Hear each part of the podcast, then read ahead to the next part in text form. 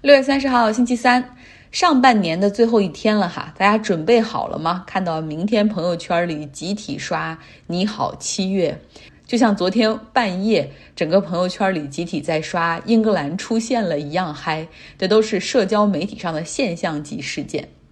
说说吧，最近一段时间，美国西海岸的北部、西雅图、波特兰，包括加拿大的温哥华地区，迎来了超高温天气，四十度的天气真的。让当地人无法想象，像西雅图，它的纬度基本上是和黑龙江的鹤岗一样靠北。往常的夏天都是凉爽且湿润的，但是今年迎来了超级高温，他们把这个称之为 heat storm。这股热气团像一个教堂的穹顶一样笼罩着这个地区。美国人用华氏度哈，所以听起来就更吓人。比如西雅图一百一十度，呃，然后波特兰一百一十六度，这是 Fahrenheit。像我们我们这儿今天最高的温度是七十二华氏度，所以你可以想象一下，在北美的西海岸的北部那样的高温是有多么恐怖。通常来说呢，如果风从海上吹来的话，那会凉爽很多。但是最近这个地区的风都是从内陆吹过来，那天气预报也给出的预警就是说，这个高温酷暑是可以致命的。绝大部分的人家里是没有空调，因为过去完全不需要，但现在冷的，但现在热的受不了了，所以很多城市还开放了避暑中心，把大的体育场馆内开放哈，然后开空调，允许人们来乘凉过夜。高温、炎热、干旱，这就是今年困扰着我们西海岸的天气。我看了一下，山火在加州已经开始了，加州中部的 Big Sur 大苏尔地区已经开始着火了。昨天我们这儿还地震了。其实地震对我们这儿来说是小 case，每天或者每隔两天都会有地震。但是这一次的震源离我有点近，然后又是四点二级，所以有非常明显的晃动。我昨天晚上的时候就感觉到，就就那一阵啊，就感觉到桌子在晃，而且柜子里的东西都被晃出来了，就掉到地上了。当时有点紧张，然后我就想到了佛罗里达那个住宅楼，赶紧在网上与住在附近的朋友和同事互通了一下有无，然后之后又找出了 Robin Williams，就是那个已故的喜剧演员，他他一直住在湾区的迪布隆这个城市。离我们也很近，然后他呢就讲了一个地震的段子，很好笑，我就看了一下。他说，加州人举杯喝酒的时候碰到地震，这个时候酒肯定会洒出来，大家都说 “Oh my God”，看一下手机一看啊，三级地震，没事儿，继续喝。然后呢，一会儿又一个场景，就是举杯喝酒，结果也又是地震，这个酒杯的酒被震出来更多哈。一看手机，哇，五点二级，好严重啊，没事儿。咱们去院子里喝，Let's go，这就是加州人面对地震的心态。不过 Knock on the wood，哈，就是就是呸呸呸，希望不要有那种更糟糕的事情发生。那今天要来说一说土耳其，我一直酷爱这个国家，而且一直努力在去了解这个国家。而且几年前我有机会在伊斯坦布尔住了四天四晚，哈，去感受这个曾经帝国的心脏。像土耳其知名的作家奥尔汉·帕慕克曾经说过：“你看到土耳其人脸上有多少忧伤，你就知道这个地方曾经有多少辉煌。”土耳其的经济发展其实和我们国家有点类似，内需主要靠基建来拉动，而且他们的总统埃尔多安简直就是东地中海基建狂魔。那他现在推动的一个是已经提出了几个世纪的基建方案——伊斯坦布尔运河。在上周六的时候，他举行了跨河大桥的破土动工仪式。他说：“这可不是一个普通的给喷泉的剪彩仪式，而是一个属于土耳其这个国家最重要的历史时刻之一的仪式。”这个运河呢，将有四十五公里长啊，会有二十一米深，将会耗时七年左右建造，大概要花二百亿美元左右。那话说，目前土耳其的伊斯坦布尔，它连接着欧亚，它有一个博斯普鲁斯海峡，这里让地中海和黑海保持着连通。每年呢，会有四点八万的货轮从这儿通过。已经有了一个海峡在这儿，为什么土耳其人还准备再生造一条人造运河呢？那首先就是博斯普鲁斯海峡，它这个很窄哈，啊，这个运量也有限，就是现在随着这个货运的增加，很多船只需要在这儿等着排队，而且去年像发生在黎巴嫩的那个港口爆炸事件，也让土耳其人觉得说，万一如果出点什么爆炸品要撞到那儿，这博斯普鲁斯海峡所通过的可是土耳其的这个市中心哈，可能不太安全。然后另外，你想这个之前苏伊士运河也出现阻塞的问题，那到时候怎么办？所以说一定要再凿一条运河。但是其实更重要的原因我们都知道，就是现在呢。商用船只通过博斯普鲁斯海峡是免费的，就不需要给土耳其一分钱。这是在一九三六年，土耳其、法国、希腊、保加利亚、罗马尼亚、英国、苏联等共同签署的一个条约，就是博斯普鲁斯海峡的管辖权可以交给土耳其来管理，但是他们需要确保所有的平民船只、商业货轮、游轮都可以自由地通过博斯普鲁斯海峡，不受任何限制，不交任何费用。但是呢，限制了一条哈，那个那个时候已经第二次世界大战即将全面爆发哈的限制，就是说不允许非黑海国家的这种海军的船只或者军用船只通过这个海峡进入黑海。所以这时候你就明白了哈，就是土耳其相当有动力要修建一条运河，因为这样的话就可以收这个过路费哈，而且还可以提高这个运力哈。修建一条穿越伊斯坦布尔多个水系的运河，这个想法最早的时候是在一五零零年这个时期，由奥斯曼土耳其伟大的苏丹哈苏莱曼啊他所提出的。但是也就是想想哈，呃，在此后的四百多年间，一直有不同的苏丹提出说要建一个人造运河的计划，但是这需要巨大的经费哈以及这个基础设施建设的能力，所以一直都没有办法实施。到了九十年代的时候，土耳其的政客们再次提出这个设想，但又因为当时这个全球货运的过这个地方的需求也有限，就是你算来算去，好像这经济账都说不过去哈，所以也就搁置了。当埃尔多安当了总理之后，他无比的热爱各种各样的基础设施建设，就开始把这个推向日程，启动了 pre-fee，也就是可行性的这种调查研究。比如说这条运河的河道应该究竟怎么样去走，然后怎么样去搞拆迁，怎么样进行周边的建设。这些年呢，又陆续完成了周边的这种环境评估啊，以及这种各种审批。终于到了今年三月份，其的议会投票批准了允许破土动工。那么这一条伊斯坦布尔运河将在博斯普鲁斯海峡以西三十公里的位置，它会从马尔马拉海的这个拉古内陆的盐湖开始向上开凿，然后呢连接到一条内陆的河流淡水河流，然后再一直向上开凿十七公里，打通一直到黑海的，全程会是四十五公里。比巴拿马运河要短一半儿哈，所以说是可以做的。那宽度会是三百六十米，大概和苏伊士运河差不多的情况。在这个运河上会建六座大桥，来确保这个两岸的交通可以顺利通过。地下还会有三条过河的隧道，还会有码头以及河边的休闲公寓区域，配套的高速公路。运河旁边靠近黑海一侧还会有一个新的国际机场。总之呢，在这个埃尔多安的计划中，伊斯坦布尔未来将是一个这种一个货运的 hub 啊，一个枢纽。这是一个相当相当大的基础设施建设方案。那根据他们的经济模型的话，一旦建成，这条伊斯坦布尔运河每年能够带来八十亿美元的营收啊，所以应该很快就会回本等等。而且这中间还能创造很多就业。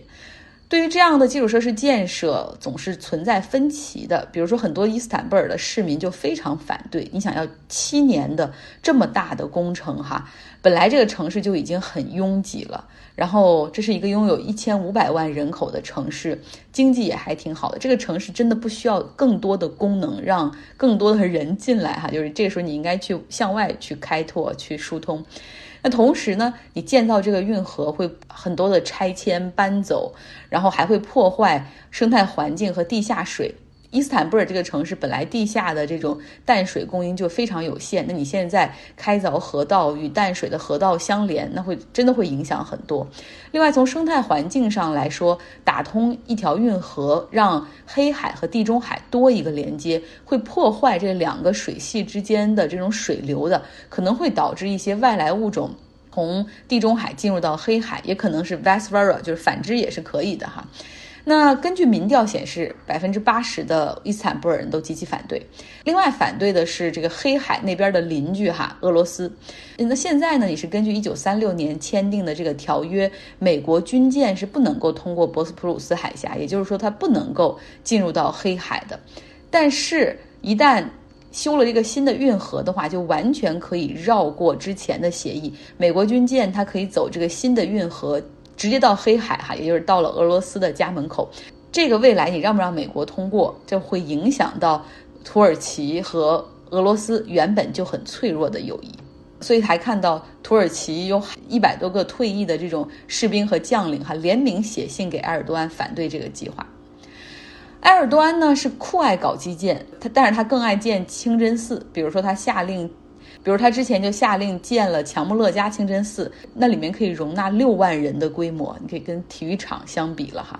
那而且选在了一个很高的山头，还建了一个高达一百零七米的宣礼塔。这个清真寺现在就是土耳其最大的。我们知道，在奥斯曼土耳其帝国的时候，每一个伟大的苏丹都要建一个清真寺，然后都要建很高的，选在一个很高的山头建一个很高的宣礼塔，哈，来证明他们的丰功伟业。那想必这个埃尔多安对这个乔姆勒加清真寺也有这样的寄托。另外呢，埃尔多安还在塔克西姆广场建了一个清真寺，今年五月份的时候已经竣工，开始对外开放了。我还去过塔克西姆这个广场，它是一个很小的广场。广场的中央有一个很不起眼的纪念碑，哈，是致敬现代土耳其的国父凯末尔。在二零一三年的时候，埃尔多安就提出说，我要在塔克西姆广场对面的这个公园里面修一个清真寺，结果遭到大量的反对。很多很多人都说，我们伊斯坦布尔缺什么都不缺清真寺，而且你凭什么非要到这儿来修一个？塔克西姆广场一直是象征着现代土耳其世俗化的改革的一种成功，哈，而且这个，所以当时引发了长达多个月的抗议。所以我当时去那个地方是有一丝朝圣的意味在。可是什么都没有办法阻止埃尔多安把土耳其带回到宗教的怀抱。如今的塔克西姆广场，我刚才看了一下地图，不仅有这个，呃，它已经建好了的，上周就是五月份去剪彩的这个清真寺，另外还有一个清真寺正在建设的过程之中。那对了，还有我们都很熟悉的 Hagia Sophia，就是这个索菲亚，呃，原来是大教堂，后来变成博物馆，现在是清真寺。它历史上就做过东正教的教堂。在东罗马帝国时期，后来这个到奥斯曼土耳其帝国时期，成为了清真寺。现在土耳其建国之后，凯末尔将它改为中立的博物馆，这也是一种世俗化的表现哈。但是在去年的时候，埃尔多安将它性质重新变更为清真寺。我真的很喜欢土耳其，所以 anyway，我决定了下一本书，我们读书俱乐部要读的书就是那本《终结了所有和平的和平》。奥斯曼土耳其的崩塌和现在中东的现状，哈，继续来听小游哈来讲电影特效这个行业。之前两期听他讲了这个酸甜苦辣，但我相信很多小伙伴对于电影，对于在银幕上造梦的那种向往，还是很希望入这行的。那么，如何来加入到这个行业？那么，如何才能成为一名特效师呢？特效并不是一个对学历有硬性要求的行业。更看重的是技术实力。一个读了很多年书，但作品做得一般，和一个虽然没有经过很长时间培训，却能做出漂亮的作品的人，谁会优先得到工作机会的青睐？答案是显而易见的。当然，大部分人走的还是到学校经过培训，然后参加工作的道路。自学成才的天才毕竟是少数。有很多朋友问过我。做这个是不是要很会画画呀？是，也不是。三 D 的制作不像二 D 那样有很重的绘画的成分，甚至有些偏技术的岗位是几乎完全不需要画画的。反而，如果能多少懂一些编程语言，会更加分。但是，还是会有不少学校在申请材料里面要求最好能提交一定数量的绘画作品。我觉得这个主要能体现申请人对艺术的感知力、对事物的观察力、创造力、画面布局的构思能力等等。与技术不同，这些可能是很难靠后天习得的能力。另外呢，我自己在申请学校之前，我想去的那所学校正好办了一个一星期左右的体验课程。我是先去参加了这个以后，才最后决定申请的。对于在考虑想要从事这份工作的人，我非常推荐在决定入行之前，如果有类似的体验课程，可以先试一下，或者可以去网上找一个入门教程先看一看。看看是不是和你想的一样，是不是自己真正喜欢的。学校的类型一般分为社会培训机构和大学的专业，最大的区别在于培训的时长、费用，最后颁发的是培训证书还是学位文凭。很多专业后期会分影视和游戏两个方向。游戏公司的话，因为一般是做自己的产品，相对来说会稳定一些。学校的名气和实力与是社会培训机构还是正规大学专业无关。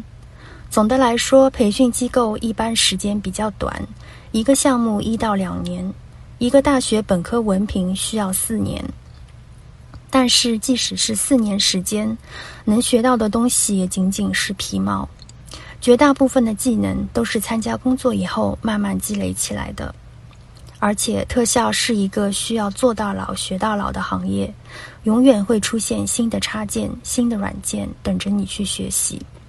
所以，无论在这个行业工作多久，保持好奇心都是非常重要的。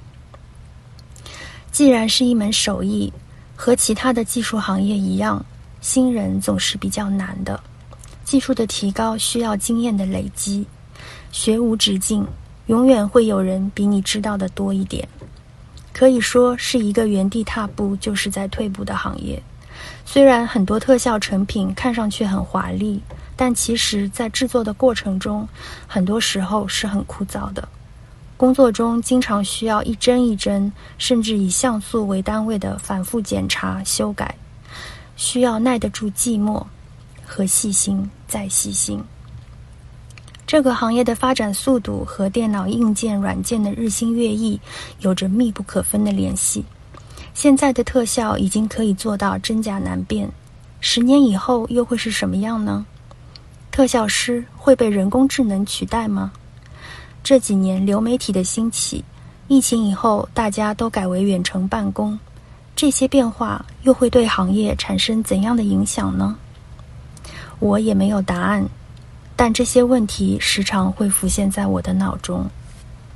在答应张傲介绍一下我所处的行业之后，我就想，因为我很喜欢张傲同学的节目，所以不敢说能讲得多好，希望至少尽力做到内容是真诚的。